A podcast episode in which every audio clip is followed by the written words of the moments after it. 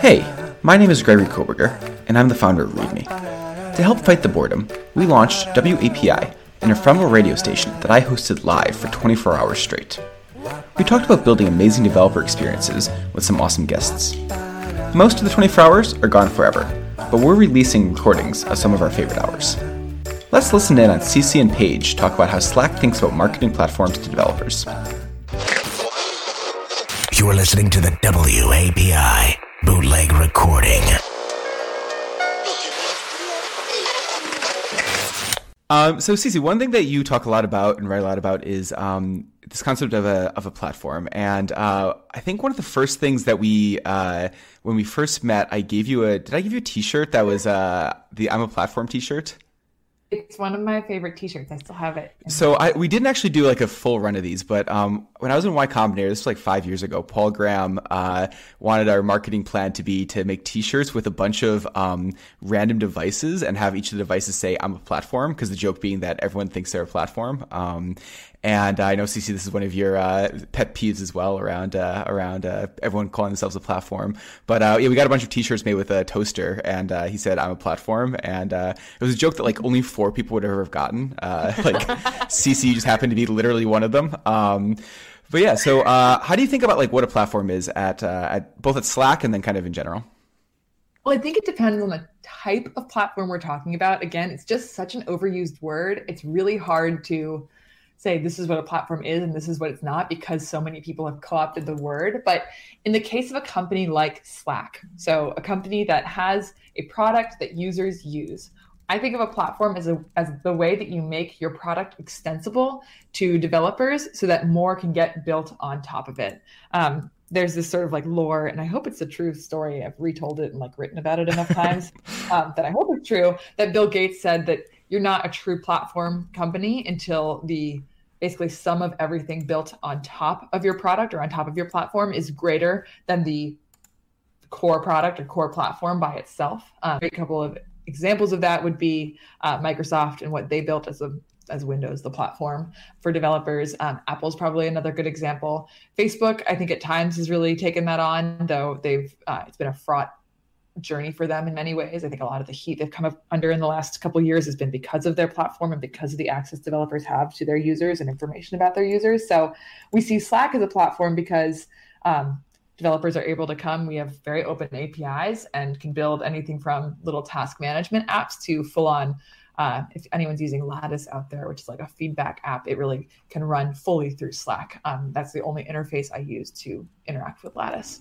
So that's like a feedback and um, yeah i think it's like a feedback system is how i describe it so that's how i would talk about a platform anything that you guys would add that I like the um the uh, Bill Gates quote. Uh, I think that if he didn't say it, you should just take credit for it and uh, pretend it's your quote. quote me as Bill Gates. um, but yeah, I think that makes a lot of sense. And I think um, it's one of those things where you can't be a platform from day one, like you said. It has to be something that uh, it almost comes as the the second move for a company or product um, that's that's really popular. Uh, and you've done a great job of. Mm-hmm.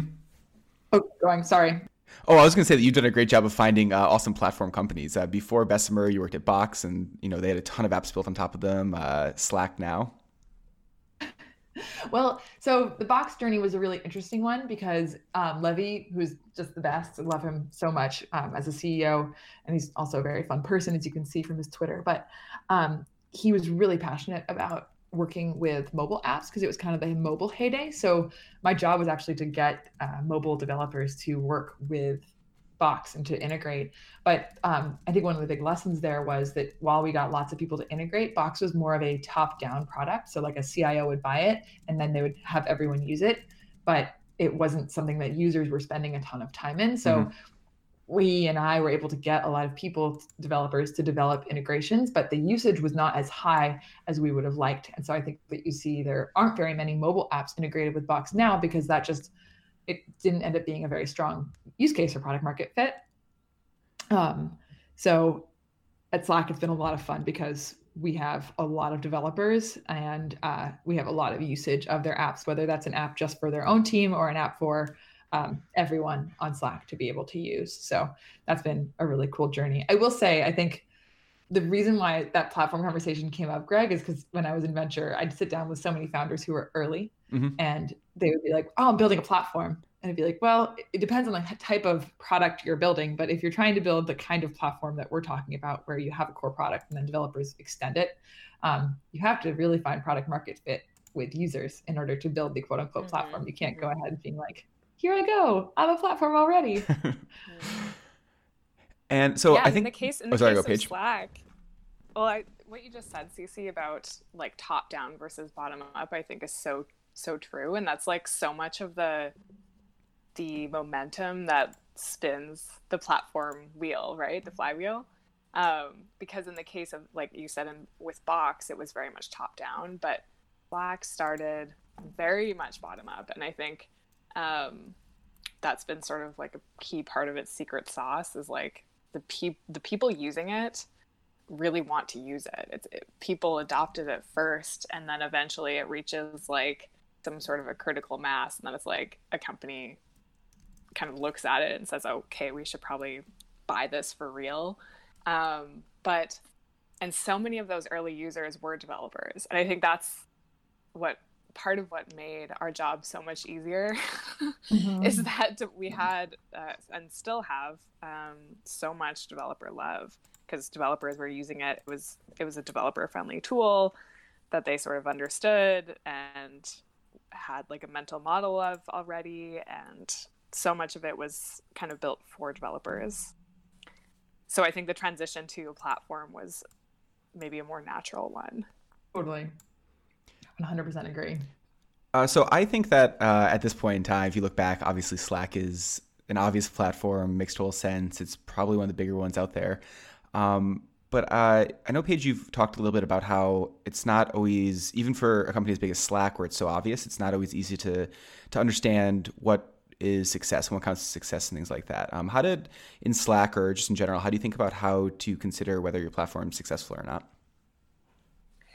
It, I mean, it's a little bit different for every company, right? Uh, the specific metrics, but ultimately, um, you are successful if you are bringing, like CC said, more value to users. So people need to get value out of your platform. People need to be using it, um, or it's not a success for your customers. And and just as importantly, it's not a success for the developers who are building on it um, because ultimately what they're trying to get is somebody to use their product. Um, if you can't deliver that to your developers, it doesn't matter how many stickers you send them or like how many meetups you have, like they're not going to continue investing. Um, so that should be, in my mind, like your number one metric. And then, of course, you would look at, you can look at kind of the funnel, right? Where the bottom of the funnel is, are people using the things um, that could be one way of looking at it. Are people using the things that developers are building on your product? Um, and are they using it actively? Um, you can also look at are developers um, not just building something, um, but actually improving it over time. So, you know, I I worked on or the team that I built at Slack was on the product marketing side, but we focused on developers. And so when you release a new feature, for example, um, are people actually adopting it and making their apps better over time? And if they're not, if it's sort of a one and done, I built this thing, it's unmaintained, it's full of bugs, um, that's not really success either. Because again, you're going back to our customer is going to get value out of this. Um, and if it's an unmaintained thing that was built a year ago, that's never being touched again and it's not making use of your newest functionality, then maybe that's not the best metric to be measuring yourself by. So I think it's a combination of value for the customer, are people actually using it, and uh, and sort of health of your ecosystem. Like, are people actively continuing to maintain and adopt and build um, on your ecosystem? That makes a lot of sense. Um, do you separate? So I know that we have two kinds of integrations in our Slack for the most part. We have, uh, we'll include a bunch of companies like um, someone mentioned Lattice before, or um, pretty much any app that we use, we have some sort of Slack plugin for it. Um, but then we have maybe like 30 bots as well that we've written for like reminding of us meetings or um, internal type stuff. Um, how do you separate that the two kinds of companies and also or two kinds of um, people building on top of your platform. Uh, how do you decide like who's more valuable or how to think about that? And uh, how do you separate out success for the two different types of people building on your platform? I have a lot of arguments. yes. Paige, you can share because you're closer to this most, more recently. Um, well, yeah, I mean, we could both speak to this one. Um, it has changed over time as we have learned more about the people building. And there's more than, there's actually more than two, right? Like, I think one of the biggest, the biggest thing, the biggest mistakes I see people making is that, is an assumption like developers are a persona because that's such a broad assumption, right? Like people, all types of people build apps. Some of them are actually developers in their job title. Some of them might be on the IT team. Some of them, it might be someone in sales who's building something simple for herself and her own team. So, um, our understanding has definitely evolved over time. And now, to add even like an extra layer of complexity, is sort of the no code, low code space that's opening up. And so it's it's broadening um, the term developer even more. And so Slack um, recently launched a tool called Workflow Builder, which is a product that allows non developers to build Slack apps without code.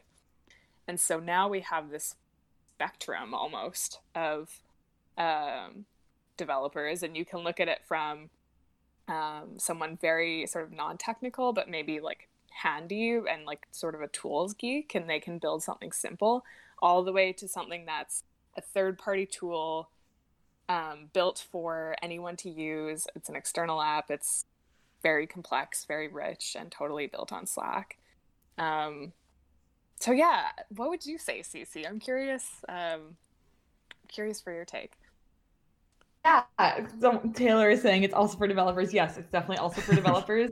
um, it's, it's actually like the long game for Workflow Builder. Just to finish that little thread, is um, to have it be for people who are I'd call them like early adopters who are willing to get their hands a little dirty and build something, yeah. even if they don't necessarily code a lot, as well as for a developer who wants to just set up the really basic stuff of their app without having to code it. And then they can export that code, code or pull it out and then add a ton to it with um, with code. But like that yes. core functionality is just built there. That's sort of like the future vision for it. Um, exactly when that's going to come about, I'm not totally sure, especially with everything going on in the world. Um, I don't really know what the product timelines are right now. Also, I'm on maternity leave, so I really don't know what the timelines are. Um, but so the question was, how do you know? What was the question, Greg? Again?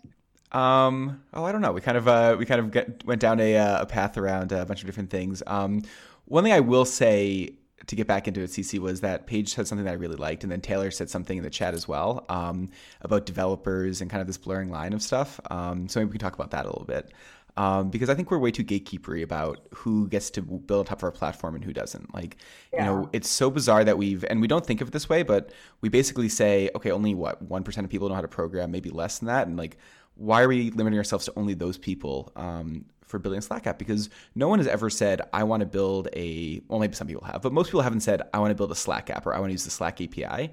They say, I want to do blank. And it so happens that programming is the best way to do it, writing Node or Ruby or something like that. So I think that um, it's I love that some of the best API companies out there, and I include Slack in this, the best like platform companies, um, they've realized that no one wants to. Uh, not that people don't want to write Node, but they're not doing it because they want to write Node or Python. They're doing it because they want to do something, get something done. So I love the workflow thing. Um, so I think the question, yes, CC, was around how do we separate out um, the different kinds of developers. So obviously we have these gigantic companies that are building Slack apps, which are great for the platform, but there's also just these random one-off people. And I guess that was kind yeah. of the question: is how do you think about those people? Yeah, and I think if you actually pull it back to not just Slack and think about, so if you're, I don't know, it might be interesting to like pull this crew of, you know, the 20 people who are on right now, like who's a founder versus who's a developer building things.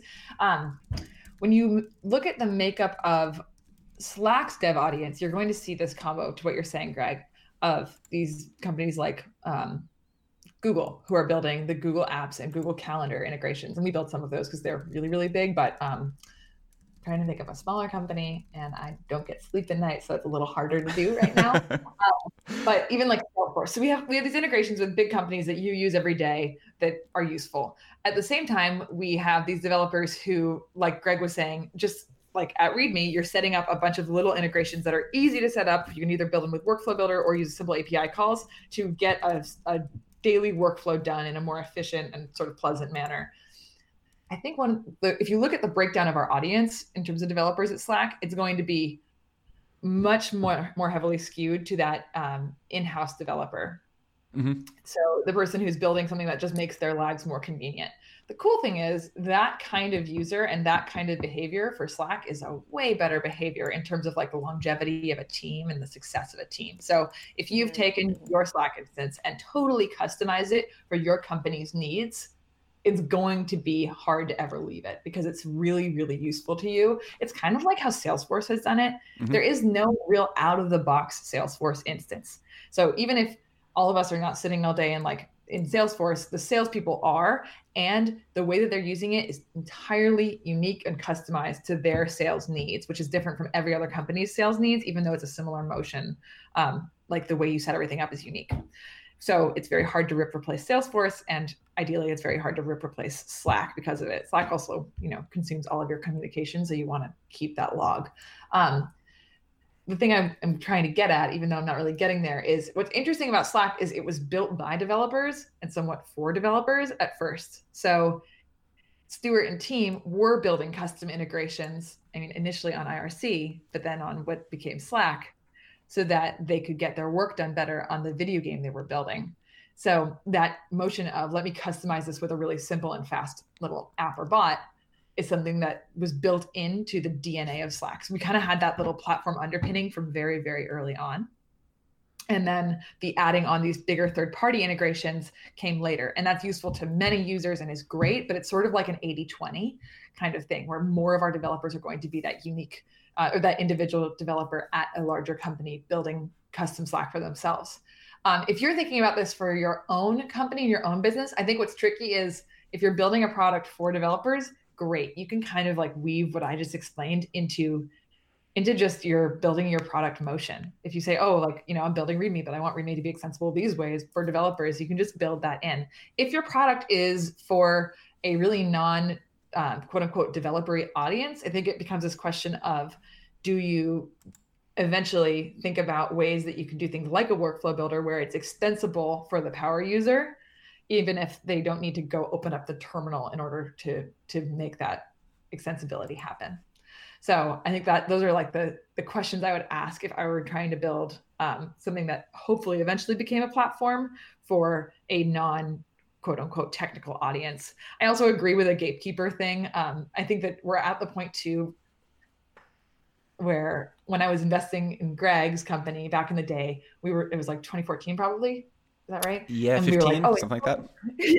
yeah, or 2013. We were like in 2020 there are going to be like this many developers in the world and there was all this like projection about the total addressable market of developers and it's going to be so exciting and i think what we're getting at right now in this conversation is it's not that it's um, this huge total addressable market of developers while there is that and you can see companies like atlassian et cetera are doing really well just addressing the developer market there's also this new addressable market of people who have been around technology long enough they might not call themselves developers or have a degree in or have done a boot camp in um, learning how to code, but they're technical enough that they can hang and they know how to really customize their products. So when you give them these low code and functional, um, like high functioning products that make them make life easier for them to do more, um, they're going to do it. And I think Notion is like an amazing example of that, where people are really building kind of powerful products out of Notion, even if they're not quote unquote technical.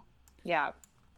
And I'm just seeing um, in the chat right now, like a little bit of a debate between two engineers. One who's like yeah i like work using these low code products because it saves me a bunch of time. It's easier than having to like do a lot of this like low so-called low value sort of setup. And then someone else is saying um, i don't like low code i like full api because my use cases aren't supported with low code often but the best um, part is you can do both, and then people can choose their own like level they want to enter into and go deeper or more high level and stuff like that, which is really nice about like Slack and, and Notion and all that. Yeah, Yeah, for sure. And I think what's exciting what about what Cece just said to me is like there this is such a new space, uh, particularly developer marketing as sort of a quote unquote like field or even DevRel is so new. And especially with this new sort of low code area that's really growing so quickly, we are just starting to understand um, what these use cases look like, what these these people look like, all the types of personas of people who are trying to or who are uh, attracted to low code. Um, and I, I, definitely have heard a lot of the sentiment of, um, you know, I just want to do this because it saves me time. Like, I, I don't want to spend three hours configuring an app if I can rely on a low code tool to do it for me. And it gets me 80% of the way there of what I'm trying to do. Um, and maybe I can customize the last 20%, but that's definitely a huge, huge use case. So yeah, low code is not at all for um, for non-technical people. It can also be for developers who are just being efficient with their time and and recognize that this tool can get them pretty close to where they need to go. How do you think about this for your product? Ooh, so we're a bit complicated because we both have a product and then we're also helping other people uh, talk about their product. Um, I think, though, I agree with uh, both of you completely. Um, we do API documentation. So README is a platform where you can document your API. And I always talk about things like I think the worst, um, the most dangerous thing to do is to just give people an API and let them run with it because you lose so many people you didn't realize you were losing. Um, you block out so many important people. So now there's some like APIs that are just very technical and you want a really strong API and that's the only integration. But pretty much every really good platform or every really good API out there has so many different levels you can you can jump in on. You can jump in on um, you know just as uh, a Zapier integration, and that's good enough for most people for a lot of different use cases. Um, you can go really um, into it with like a with a complicated API. So. Uh, even though we do API documentation, um, you know that's a kind of a, a thing that we're working on trying to to push is just because we do API documentation doesn't mean that our job is to um, only do reference guides and expose all your parameters and headers and things like that. We want to add a bunch of layers on top of it to make it um, easy using API. So I always think of it as uh, our job isn't to do documentation, but it's to to make people's APIs easier to use. And if that means someday having a bit of like a, a um, Zapier competitor to a certain extent, that's great. Or if we had a one-click add to Slack button that we kind of like made a Slack bot around an API, that's great as well. Um, so yeah, I definitely, uh, you know, I kind of hate getting too technical in our documentation. I like kind of building the uh, the layers on top of it that make APIs easy to use.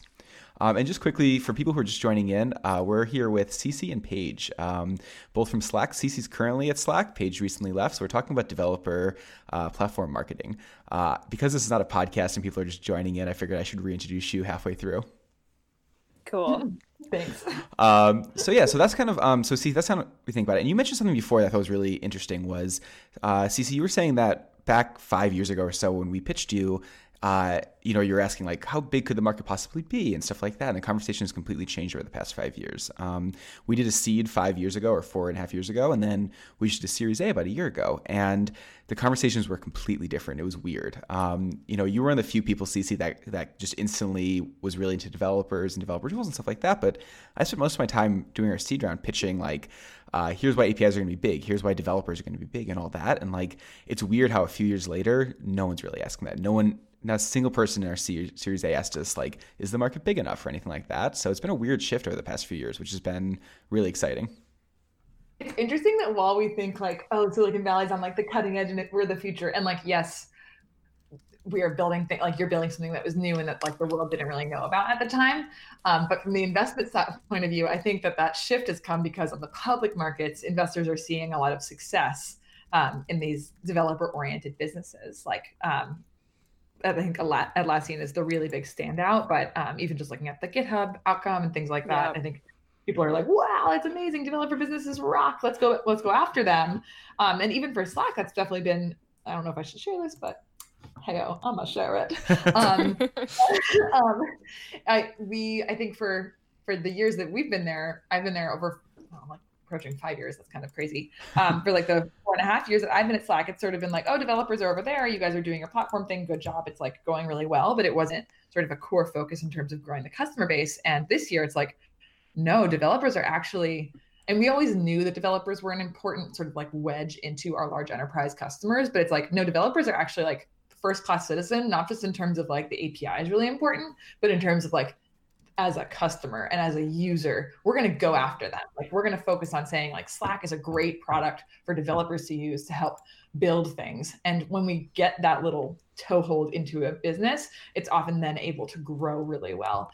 Um, so I think that was something that uh, three years ago or two years ago we were a little bit hesitant to ever lead with, but now we're like, nope, developers are it. Like let's go. Mm-hmm. We're not afraid to to claim them as our core customer. Mm-hmm while at the same time trying to make the product more usable for the opposite of a developer, right?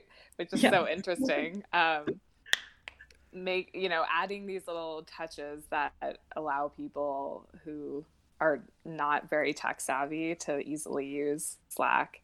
Um, but yeah, I totally agree, CC. Oh. I wonder how many. Doing... Oh, sorry. Go for it, Cece. No, no, I, I, was just agreeing with her. Go ahead. Oh, I wonder how many developers you've actually created. Um, because I remember I started programming back using like I don't know GeoCities or something years ago, and like I just found this like random thread of something that got me into programming, and I learned more and more. I wonder how many people have actually gotten into development because they just wanted a Slack bot that did something specific. They couldn't find something to do it. Um, uh, they figured out how to like get Node running or use something and kind of use this as their like entry point. And uh, uh, I think there's so few products now that really create developers. Um, I think maybe five, ten years ago, there's so many um, where you could just write CSS and JavaScript and HTML and like hack away at things, and we've kind of locked things down a bit. Uh, Slack seems like one of those few places that's actually creating developers still. That's interesting. I think that's an interesting sort of topic. Like how how open can you be as a product? Like if you're building a company or if you're part of a community, how do you keep it open so that you're heart like really bringing people in and not just being a sort of like high walled garden situation where only the elites are participating. Hmm.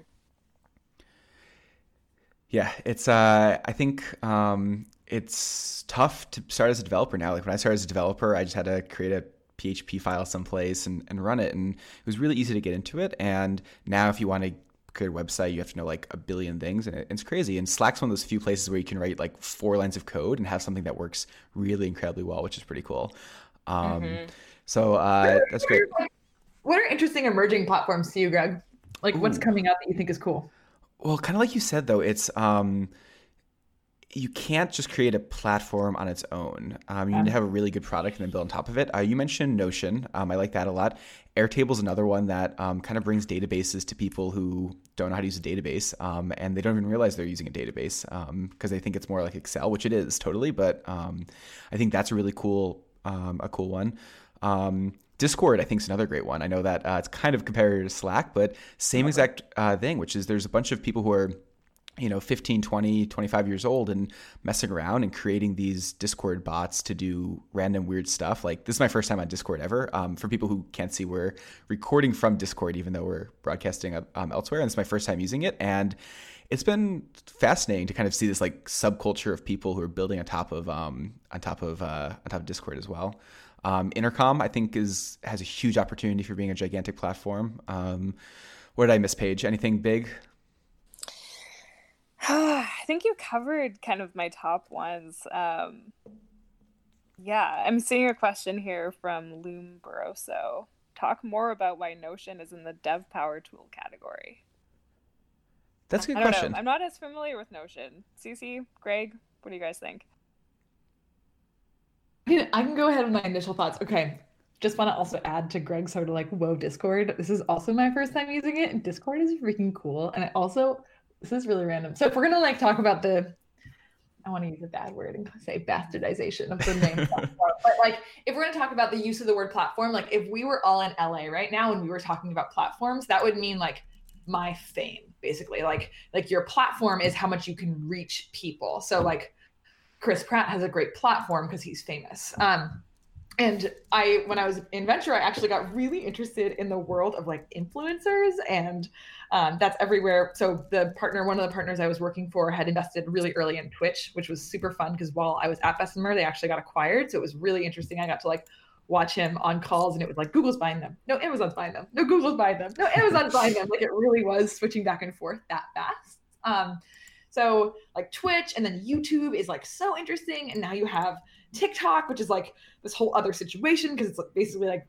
part of the Chinese government or like the Chinese government has all the access to it you could ever imagine. So there's there's these influencers who have quote unquote platforms in um in the streaming space that's everything I, would say it's like in the general media category mm-hmm. and discord is this interesting intersection of those things as, as well yeah. as twitch where you're seeing people able to extend and actually like one of the people paige and i worked really closely with named Amir Shevat who's now a founder at another company but he went to twitch to lead up their developer program which was actually pretty big and if you think about it the ways that you could extend something like this if people are spending a lot of time in it like the potential for commerce and like gamification and just like having mm-hmm. fun is, is so big. So I think that's like a mm-hmm. really interesting little category. It's already pretty well underway, I would say, but it's something that I wonder about because of how Facebook, I don't think I would say Facebook totally misstepped with their platform as like a consumer platform, mm-hmm. but they definitely made everyone super freaked out about consumer platforms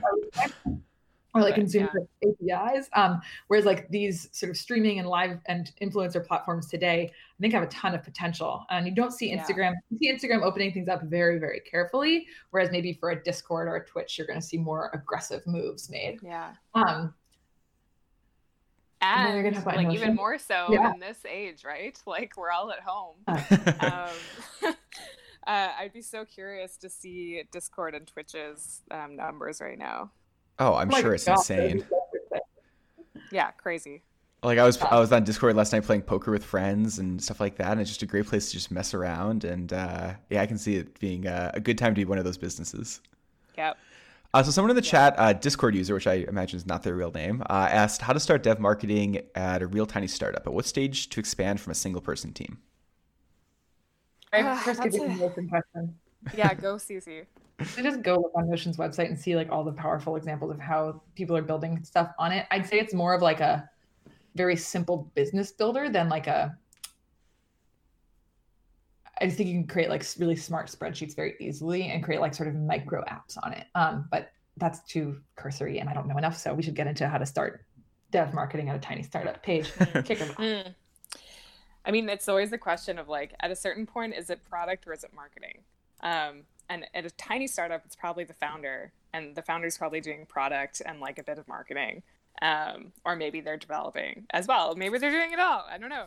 Um, so ultimately, some people might call it marketing. Some people might call it product. And in the early stages, you want to like figure out your product market fit, right? And a lot of times that won't be called marketing at that point. It'll be called product. Um, so you know, at a certain point when you feel like you have product market fit, that's the time when you want to start thinking about your first marketing hire. And I talked to a lot of founders who are like, we're not ready to to maybe hire a team, but like what can I do? Um, and I think there's there's sort of a lot you can do, right? And it obviously depends on your product and your business, but you don't need a big budget and a big team to do developer marketing. Um, I would first think about defining what your funnel is. That's really, really important. And it can be something really simple, it doesn't have to be complex, but it's going to add like a critical layer of focus because I think the trap that it's easy to fall into is we need to do marketing, quote unquote, marketing. Mm-hmm. Let's start a blog. Let's do a podcast. Let's do, oh, we need three uh, social social media handles um, or we need to be on all platforms. And it's like why right? Like don't do anything if you can't measure the outcome. Um, so first think about what are your outcomes that you that you want to measure. Um, so it could be for example like uh, at the top of the funnel is awareness. Are people just aware of your product? You might measure that by looking at page views to your website. Then you might do you know the next step in your funnel might be interested um, meaning like they've interacted with some piece of your content. Um, if you have a blog it could be that they've read um, something on your blog. Just really simple metrics right? And then you might look at the third step of your funnel being intent. So um, is a developer intending on building something? And oftentimes that can look like um, they have generated or requested an API key, meaning like they've taken the first step to building something, um, but they haven't finished yet. But they've shown intent to build something on your platform. And then maybe the fourth and final step of that simplified funnel is um, expansion. So I think about expansion as are they continuing to invest? Are they continuing to build? Um, it could look like um, API calls. Uh, it could look like you measuring whether people are adopting new features. Um, so I'm talking about platforms here, but um, yeah, the first thing you want to do is get really specific on what your funnel is. And then to layer on top of that, you can think about tactics that you're going to take at each stage of the funnel. And again, if you're a small startup, I would say be very focused. Don't go crazy. You don't need to have a blog if that if that doesn't make sense for you.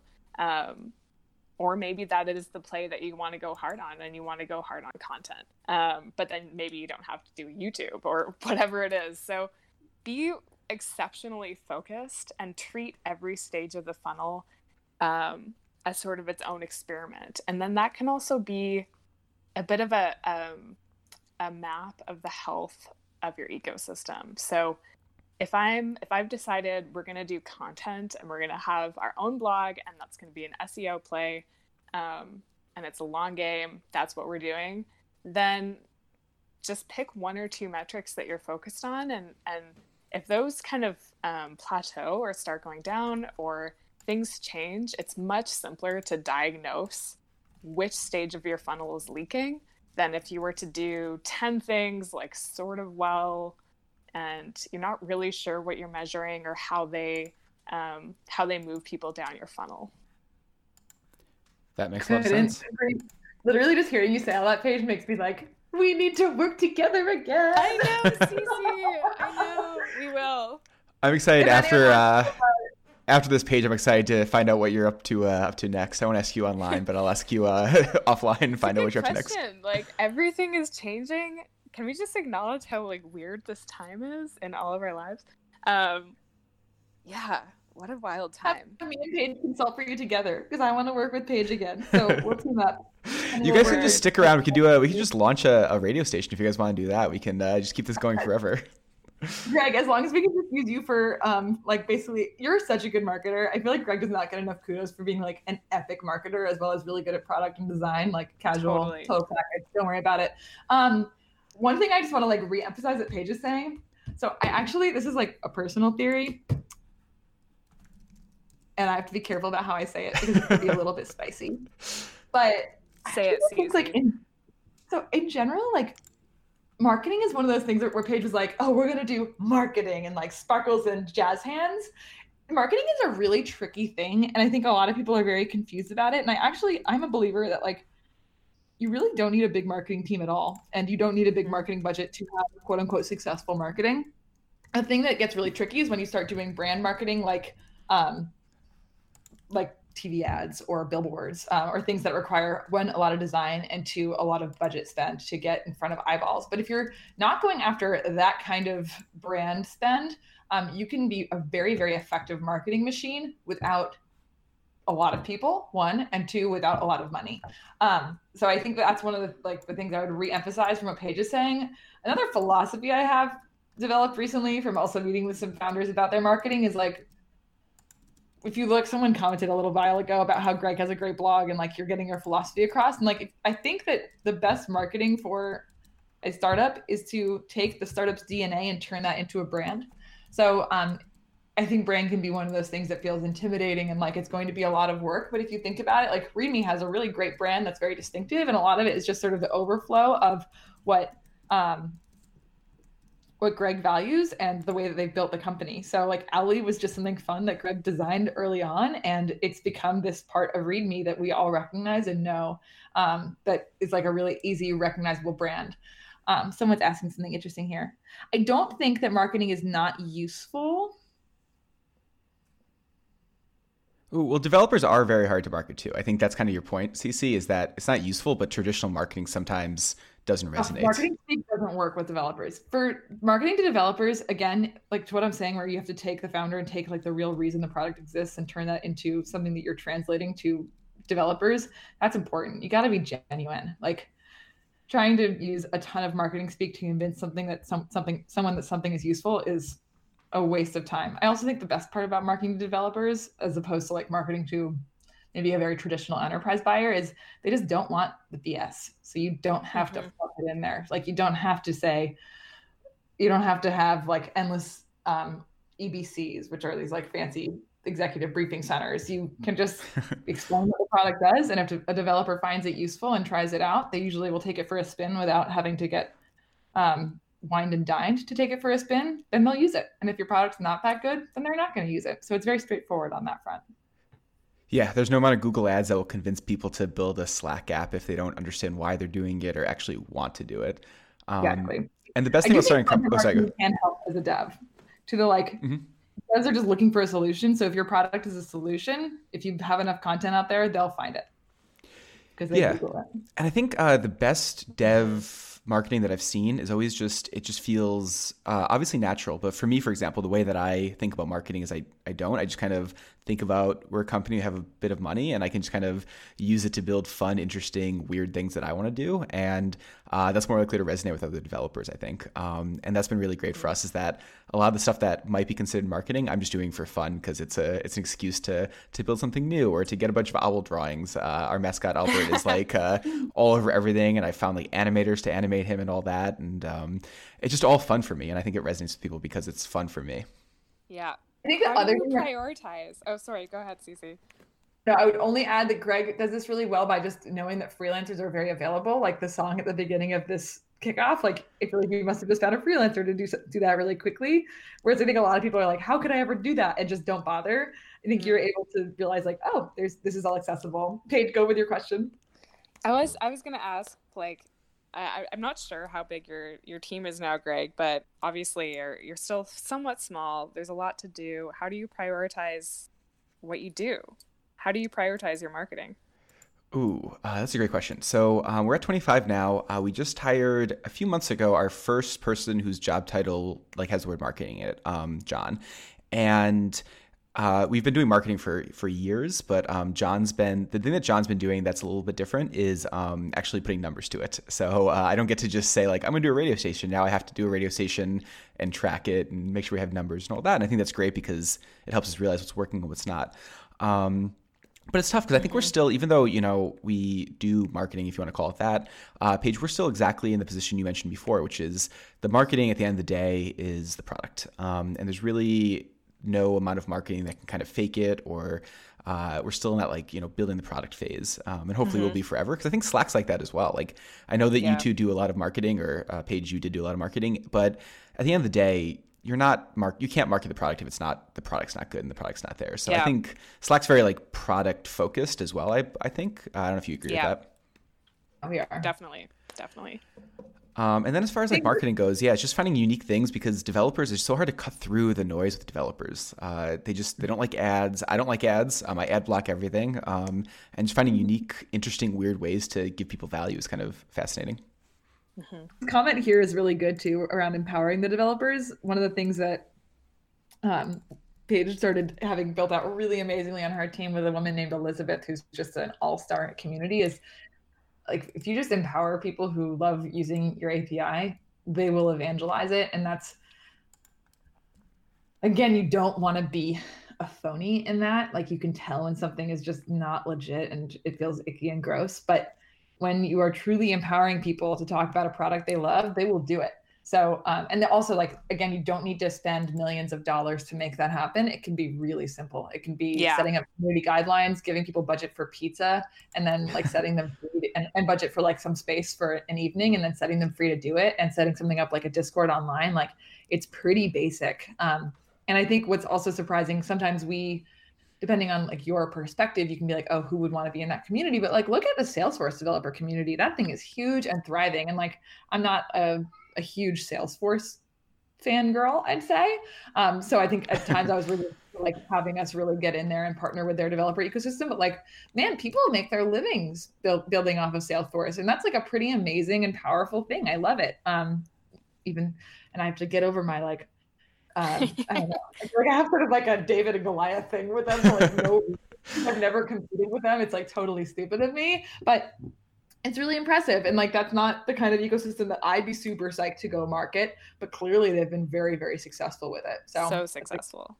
yeah. It's crazy. Uh, yeah, Salesforce is very, very impressive. Um, to what you were saying, Cece. Yeah. So Elizabeth Kinsey, shout out Elizabeth, best community person ever. We were so. I wonder if we so can get her on here. I'm gonna You open should. You should. We, we'll I'll talk go about that DM her after. right Yeah, now. I know. And if you guys want to come back at any time, we're broadcasting for 24 hours, so you can bring her back then.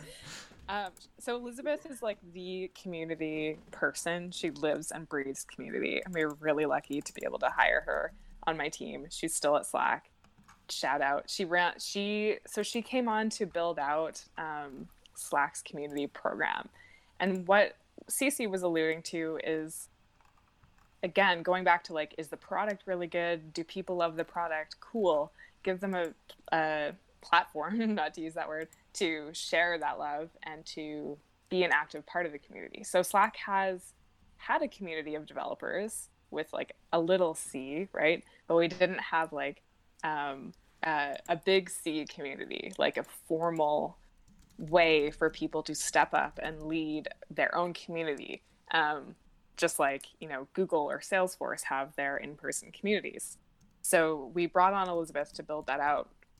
And it's been amazing to see the um, excitement. And i am in awe of everyone who's part of that community because it is not my nature to volunteer my time like my time off my weekends to organize events for a company that i don't work for like the amount of um, passion and excitement that these community leaders have is crazy.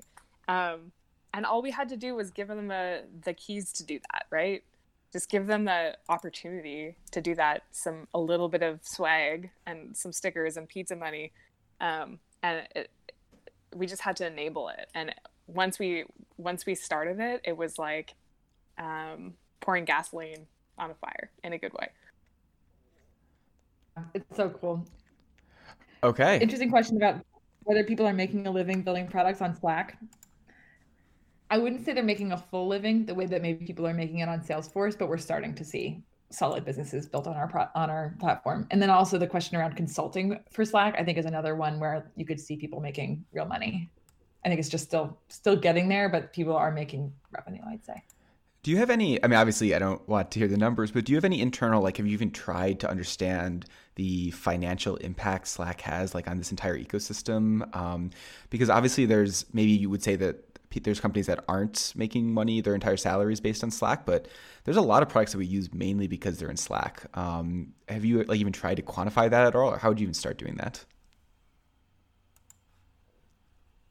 Watson Pencils does a lot of Slack business. That's true. Um, I don't think we've quantified it. I, I actually would say that in terms of really tracking to what Paige was saying, so this funnel piece around like the funnel is how you do developer marketing. You understand how you are um, acquiring developers and then enabling them to be successful and and watching them add value to the customer.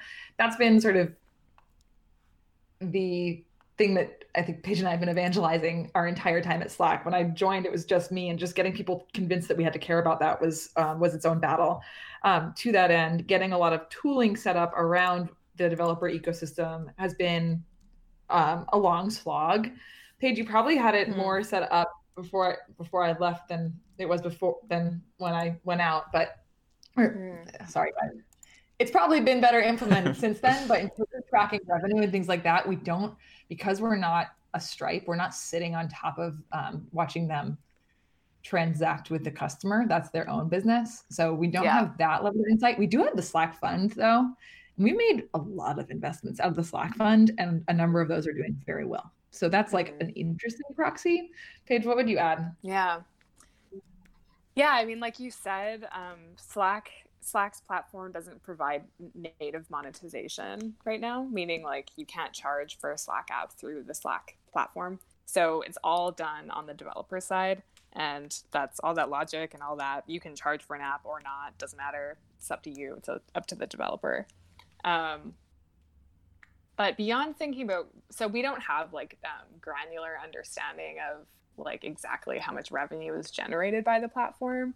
But the other thing is like that's a very it's a it's a part of the value that that Slack would be focused on because like we are going back to what we were talking about earlier with um, internal developers building custom apps that are just for their own companies. Those would never generate re- revenue.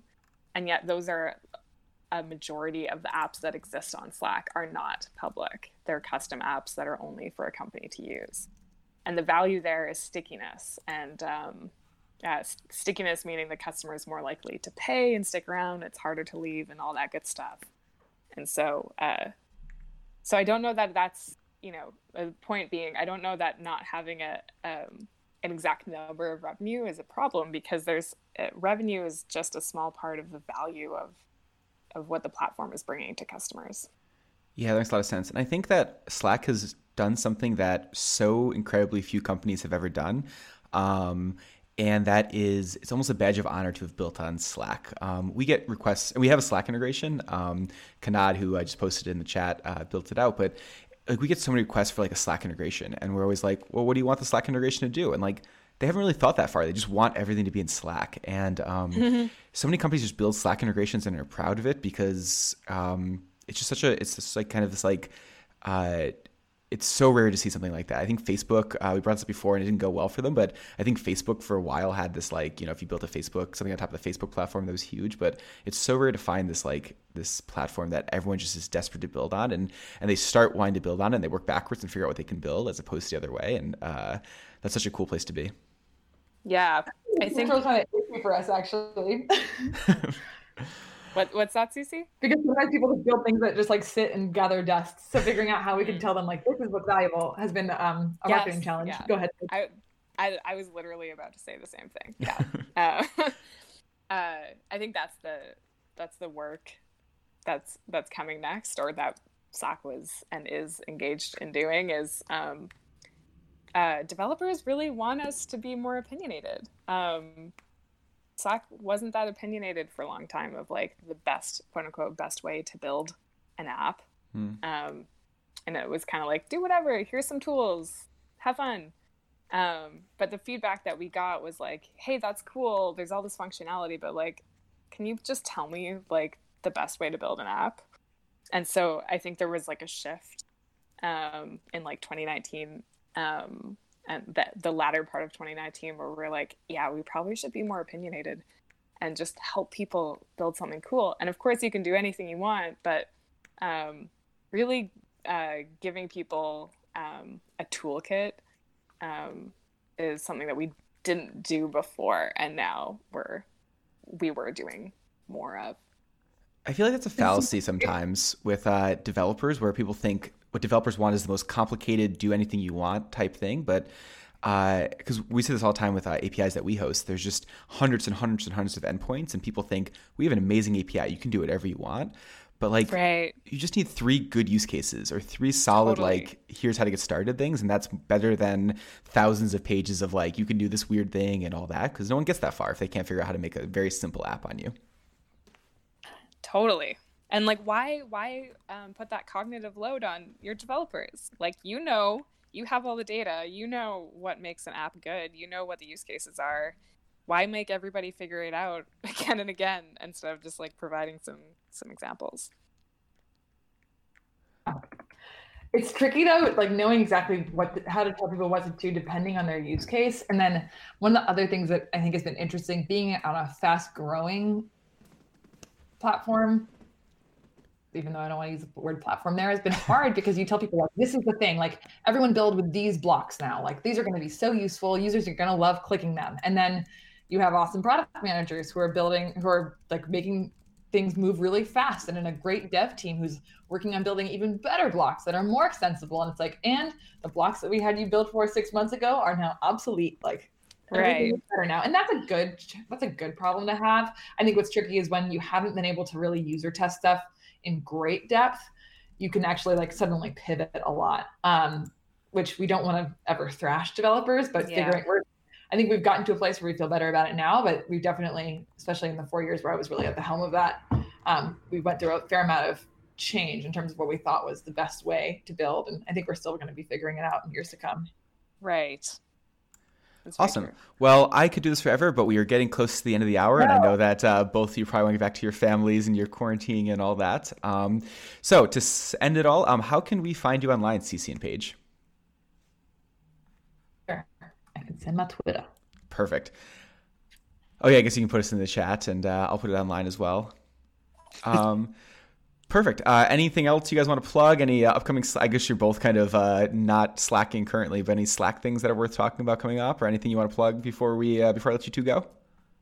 I think the biggest thing that I would plug is the way that Stewart is encouraging all of us as employees to take life right now. Like literally, there are a number of posts he sent where he's like, "Don't worry too much about work. Like really, just take care of yourselves." And like we're making the business happen. And you know, we're all we're all here, we're all working, but like make sure you take your time to rest. Make sure you take your time to take breaks because we are in a crazy moment in time in the world. So yeah, yeah. it's a weird time everyone. Things are getting weird. Things are getting really weird. Yeah. I'm kind of here for it. Like there's just no it's no holes barred right now on social media. Everyone's doing weird things there's going to be a lot of really bad things that come out of this obviously and if it if we go back in time and make it not happen i'd rather not make it happen obviously but um you know much like the 2008 downturn um there's going to be some really cool stuff that comes out of it just the way that people are just desperate for communication and connection and find weird new things to make or do um and uh as much as I don't want 99% of the stuff that's going to happen to happen, uh, the 1% that's going to come out of this is going to be really exciting and cool. I, I am excited to have. So,